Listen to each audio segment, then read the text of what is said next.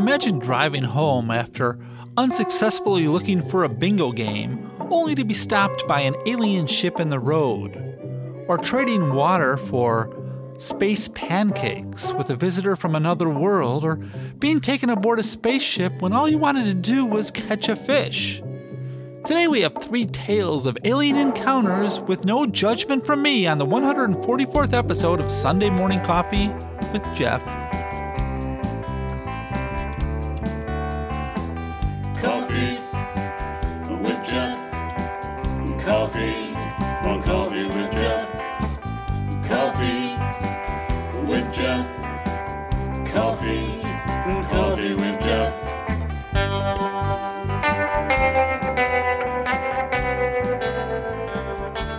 It's Sunday, it's time for coffee, and I am your host and storyteller, Jeff Kelly. I'm so glad you're with me today. Hey, are all your dreams coming true? I certainly hope so. Okay, I know the show is a little late. Last week, things just got too busy in my life to get a show done. Between work and a few personal obligations, I had to let something go, and that unfortunately was the podcast. To make up for it, I plan on having a show this week and next week. You know, this sounds odd, but it bums me out to miss an episode, yet once I made the decision not to do a show, there was a sense of relief saying, okay, now that I've decided not to do it, I can relax a bit and get the things that need to get done, done. So, anyway, show 145 should be next Sunday, and then I'll be back on schedule.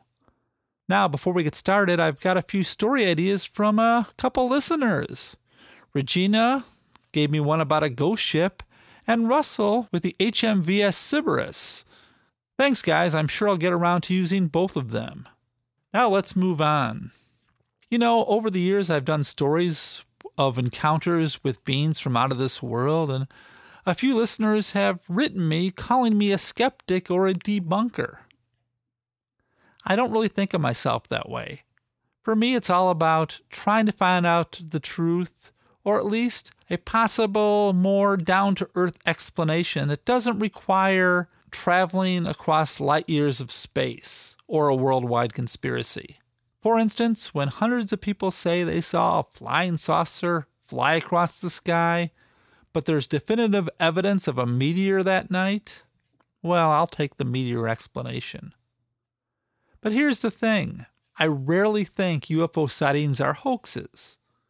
In all but a couple of cases, I feel that those people involved were telling the truth.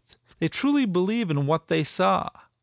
And if people say they were in a spaceship and I don't have any evidence to the contrary, well, who am I to say they didn't meet a spaceman? So, today, for something different, I'm presenting three true stories of alien encounters in which I call the no judgment zone. The people in these stories all claim that something amazing happened to them, and who are we to call these people liars? All that being said, how about three stories of encounters of a peculiar kind? This podcast is part of the CSICon Network. You can support this podcast and others like it by becoming a subscriber at patreon.com forward slash CSICon. That's C S I C O N. A link can be found on the Coffee with Jeff website. Just a dollar or two is all it takes to keep these podcasts going. Thank you for your support. It was a diamond shaped thing, and there was flames coming out of the bottom of it.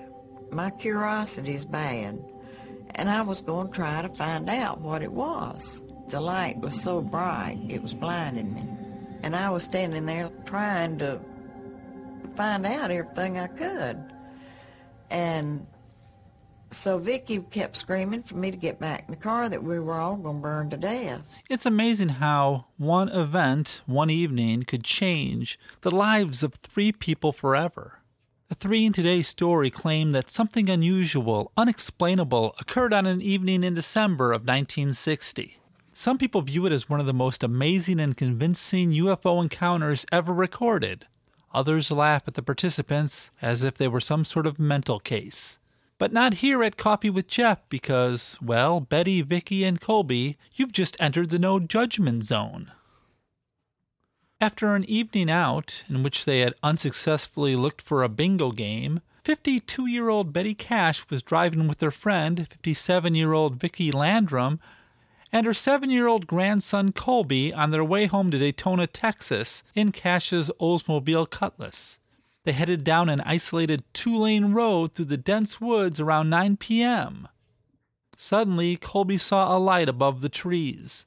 At first, they assumed it was a plane from the Houston Intercontinental Airport about 35 miles away.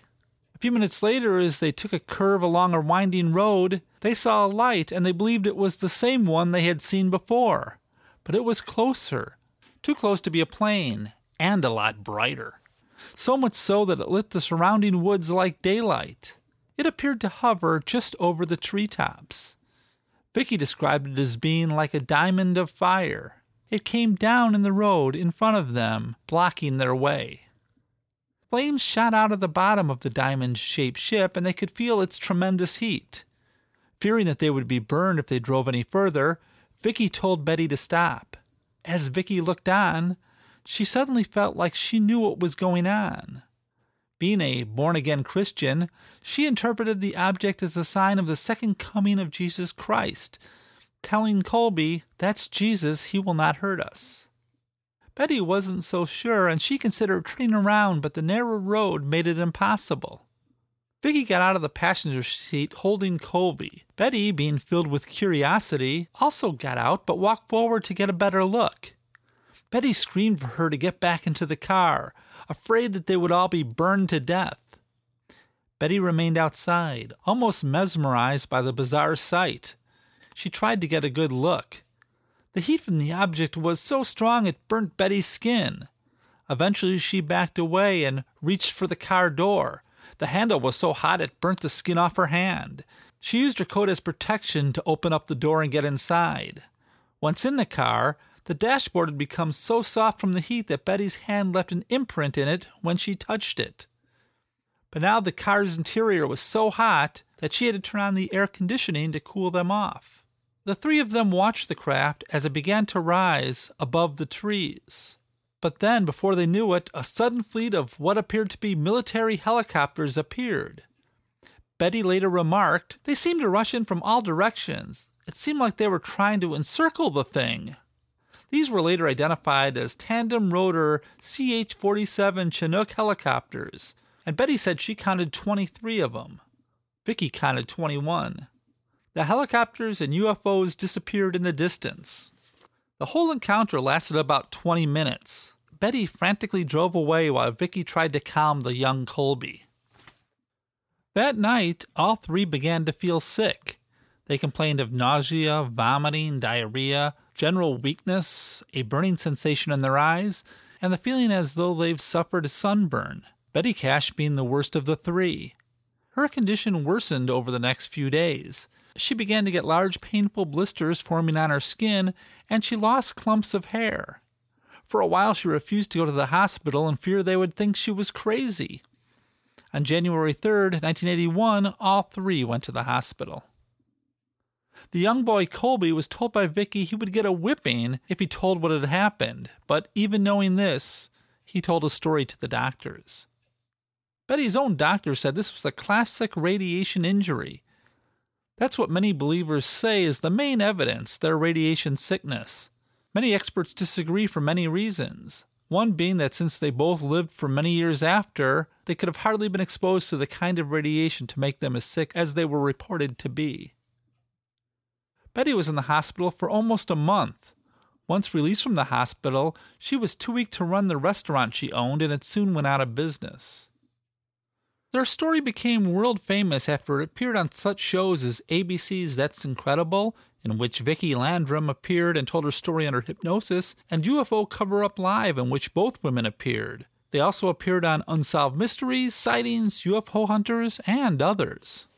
Cash and Landrum talked to U.S. Senators Lloyd Bentsen and John Tower, who suggested that they file a complaint with the Judge Advocate Claims Office in Bergstrom Air Force Base in August 1981, Cash Landrum and Colby were interviewed at length by personnel at Bergstrom Air Force Base and were told that they would have to hire a lawyer and seek financial compensation for their injuries. They ended up suing the U.S. government for $20 million. The case was dismissed on August 21, 1986, due to the fact that the plaintiffs had not proved that the helicopters were associated with the U.S. government and that the military officials had testified that the United States Armed Forces did not have a large diamond shaped aircraft in their possession. So, what did happen? Well, there's very little evidence. The U.S. government denies it, of course. In fact, apparently the U.S. military simply didn't have a fleet of that many Chinook helicopters in one place, nor did any private firm. There was no picture of the car, like the supposed handprint in the dash, and Betty Cash's medical records have never been released for privacy reasons, which one could understand normally, but not when a $20 million lawsuit is on the line. The most convincing evidence was that all three participants were able to go back to the site, and apparently, there, according to Unsolved Mysteries on February 6, 1991, they were able to point out a spot on the road that indicated that it had been heated up to an extreme level of heating. It was burned, and it was very clear to the naked eye. One more thing according to UFO investigators, the section of the road that the incident happened, and only that section of road, had been dug up and replaced twice since the incident, yet there is no record of it ever being worked on. As Criswell from Plan 9 from Outer Space would say, Can you prove that it didn't happen? And then there, there stood a little man.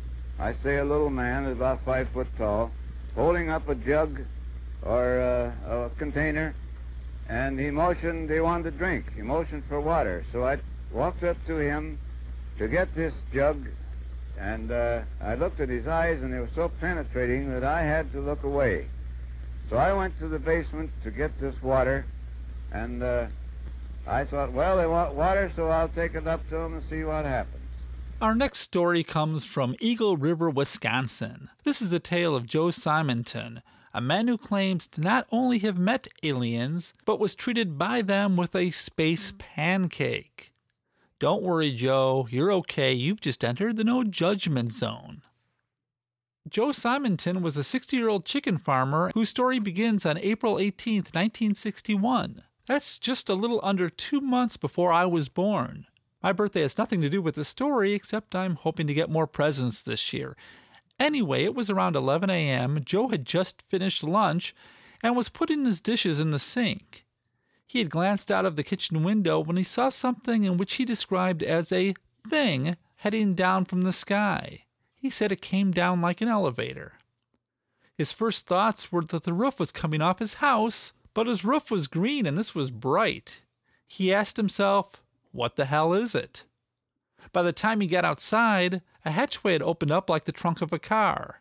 In there was a little man, as Joe described him, about five foot tall, holding some sort of container, making motions as if he wanted something to drink. Joe must have been brave because he walked up to take the container. When he got close, he looked at the creature's eyes. He described them as so penetrating that he had to look away. Taking the container, he went to his basement to fill it. As he said, Well, I thought, it wants water. I'll take it to him and see what happens. As Joe walked up from the basement, he could see the creature staring at him. Walking up, he didn't look the thing in the face until he got right next to him. Using both hands, he held the jug up and saw the same two penetrating eyes. As the creature took the water, Joe used his hands to brace himself against the spacecraft. With that, the mysterious being made some sort of salute with the back of his hand. Joe returned with a military salute. As he said, What am I going to do? Then he noticed another alien cooking what looked like to be pancakes. Space pancakes. They were being prepared on a square grill, and while he couldn't see any flames, it did look hot. He could see smoke. These pancakes almost looked like little dark potato chips. Joe, hoping to get some conversation started, pointed to the cook and then made an eating gesture. The alien didn't say a word but grabbed four of the pancakes and handed them to Joe. They were hot and greasy. Joe said of these things, If that was their food, God help them, because I took a bite of one of them and it tasted like a piece of cardboard. And if that's what they live on, no wonder they're so small. After sharing their food, they got back in the ship. the hatch closed and began to rise. It went straight up for about 20 feet, tilted about 45 degrees, then shot off towards the south. Two or three seconds later, it was out of sight. After this encounter, he gave one of the so called pancakes to the United States Air Force. The Air Force gave it to the Food and Drug Laboratory of the Department of Health, Education, and Welfare. A test revealed that these pancakes were composed of hydrogenated fat, starch, buckwheat hulls, soybean hulls, and wheat bran. So they concluded that the materials these pancakes were made out of were of terrestrial origin. And how do we know all this? Well, there's a couple of complete interviews Joe did on film that you can still watch today. I'll have a link to these in today's show notes. For Joe, though, he got a little fed up with the attention he got, and I would guess got tired of being made fun of. On May 3rd, he told the United Press International that, if it happened again, I don't think I'd tell anybody about it. And what's the government's take of Joe's story? Well, according to Project Blue Book, the witness was found to be a balanced person of good mental health, but that he actually believes that the sequence of events really happened. However, the inconsistencies coupled with the lack of supporting evidence tends to indicate that the witness suffered an hallucination followed with delusion. But don't worry, Joe. There's no judgment here at Coffee with Jeff. Can you prove that it didn't happen? I heard a noise and turned around and looked and seen some blue lights, some hazy blue lights. And that's when, you know, the craft landed behind us. We still wasn't for sure what it was. But it landed and we turned around and the front of it opened up. And when it did, it was just like we were paralyzed there for he couldn't move and I couldn't move. But there's three uh, robot-looking creatures that floated out. And our last story in this alien visitation trilogy takes place in Pascagoula, Mississippi, in, in which two fishermen experience something they will never forget in what is known in UFO circles as the Pascagoula abduction. Though I'll be a laughing stock of the country, I'll tell you what I seen, said one of the two fishermen to a reporter for the Mississippi Press News.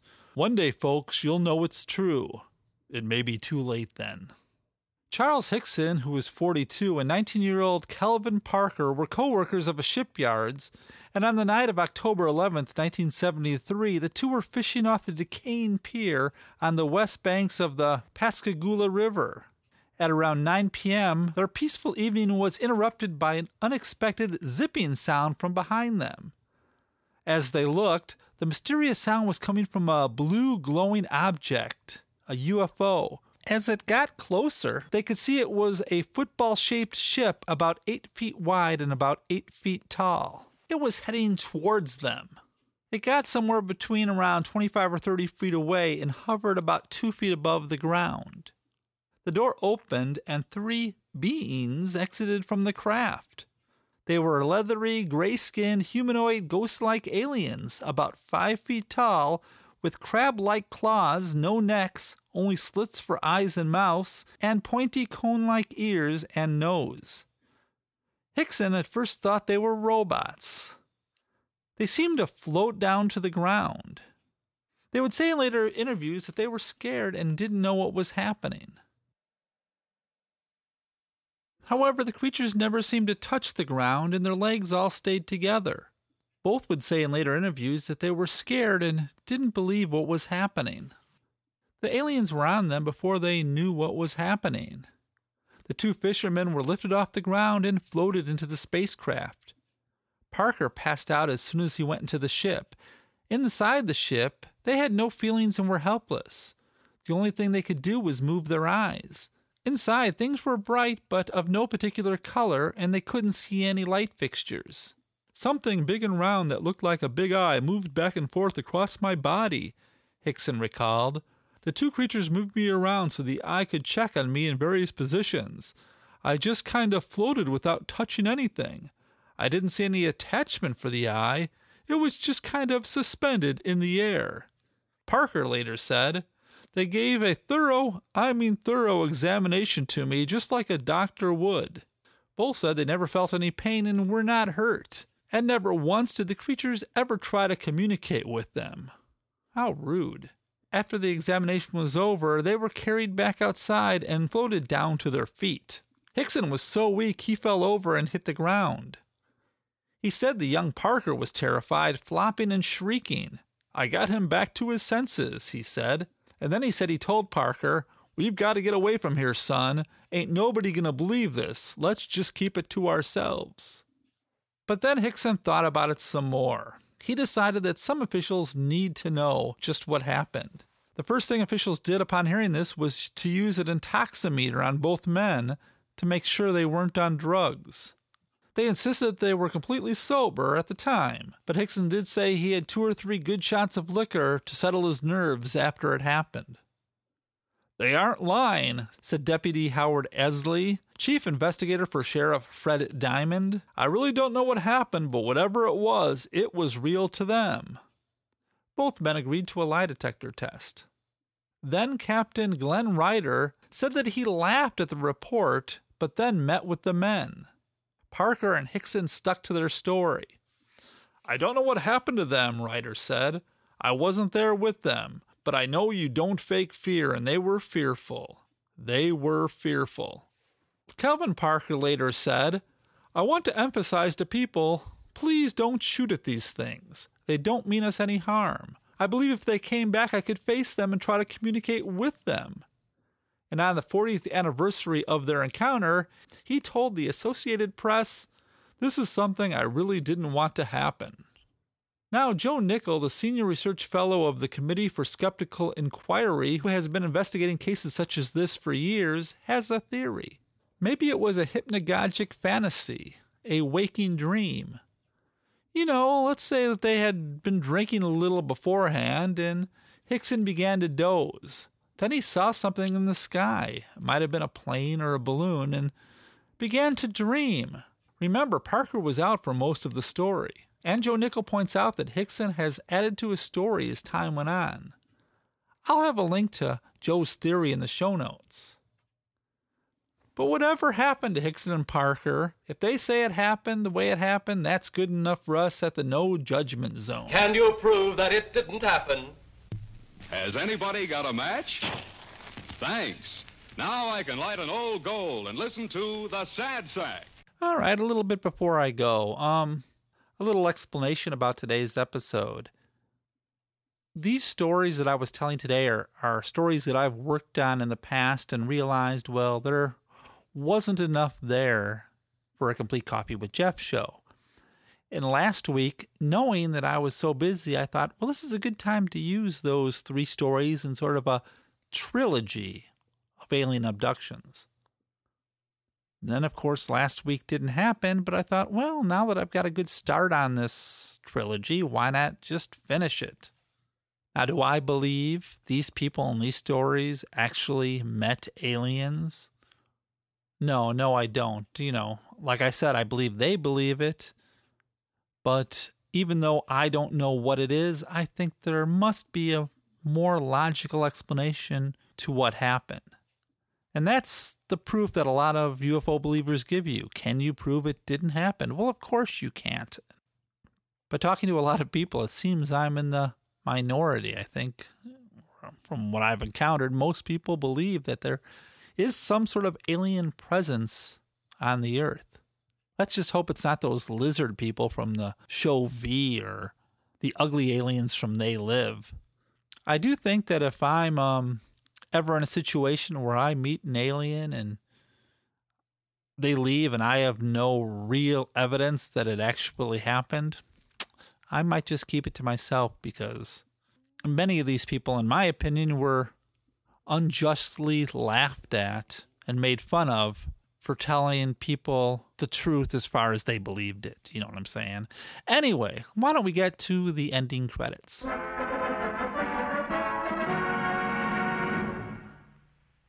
You know, you can help us out here at CSICon by visiting our Patreon page.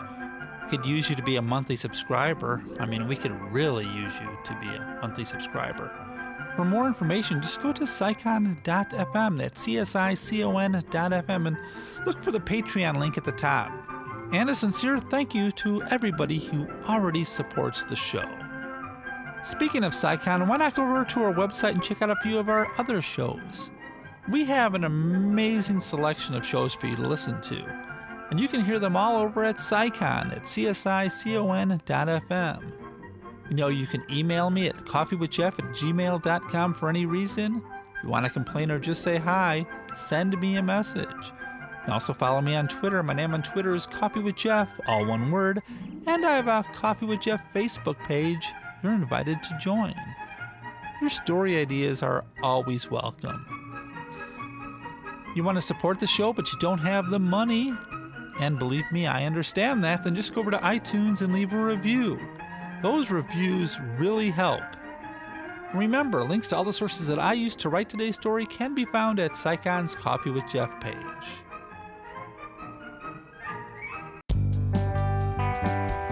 I'd like to thank Brecky Tomlinson for having this podcast on the Psychon Network, my wife of 33 years for being my wife of 33 years, David Metzger for designing the Coffee with Jeff logo, Kelly Rickert for writing and performing the Coffee with Jeff theme, and to all of you who listen to the show every week, thank you so much. And a special shout out, of course, to all those that repost the show on Facebook and Twitter. You have a special place in my heart. Thanks for listening, and I'll be back next week with an episode.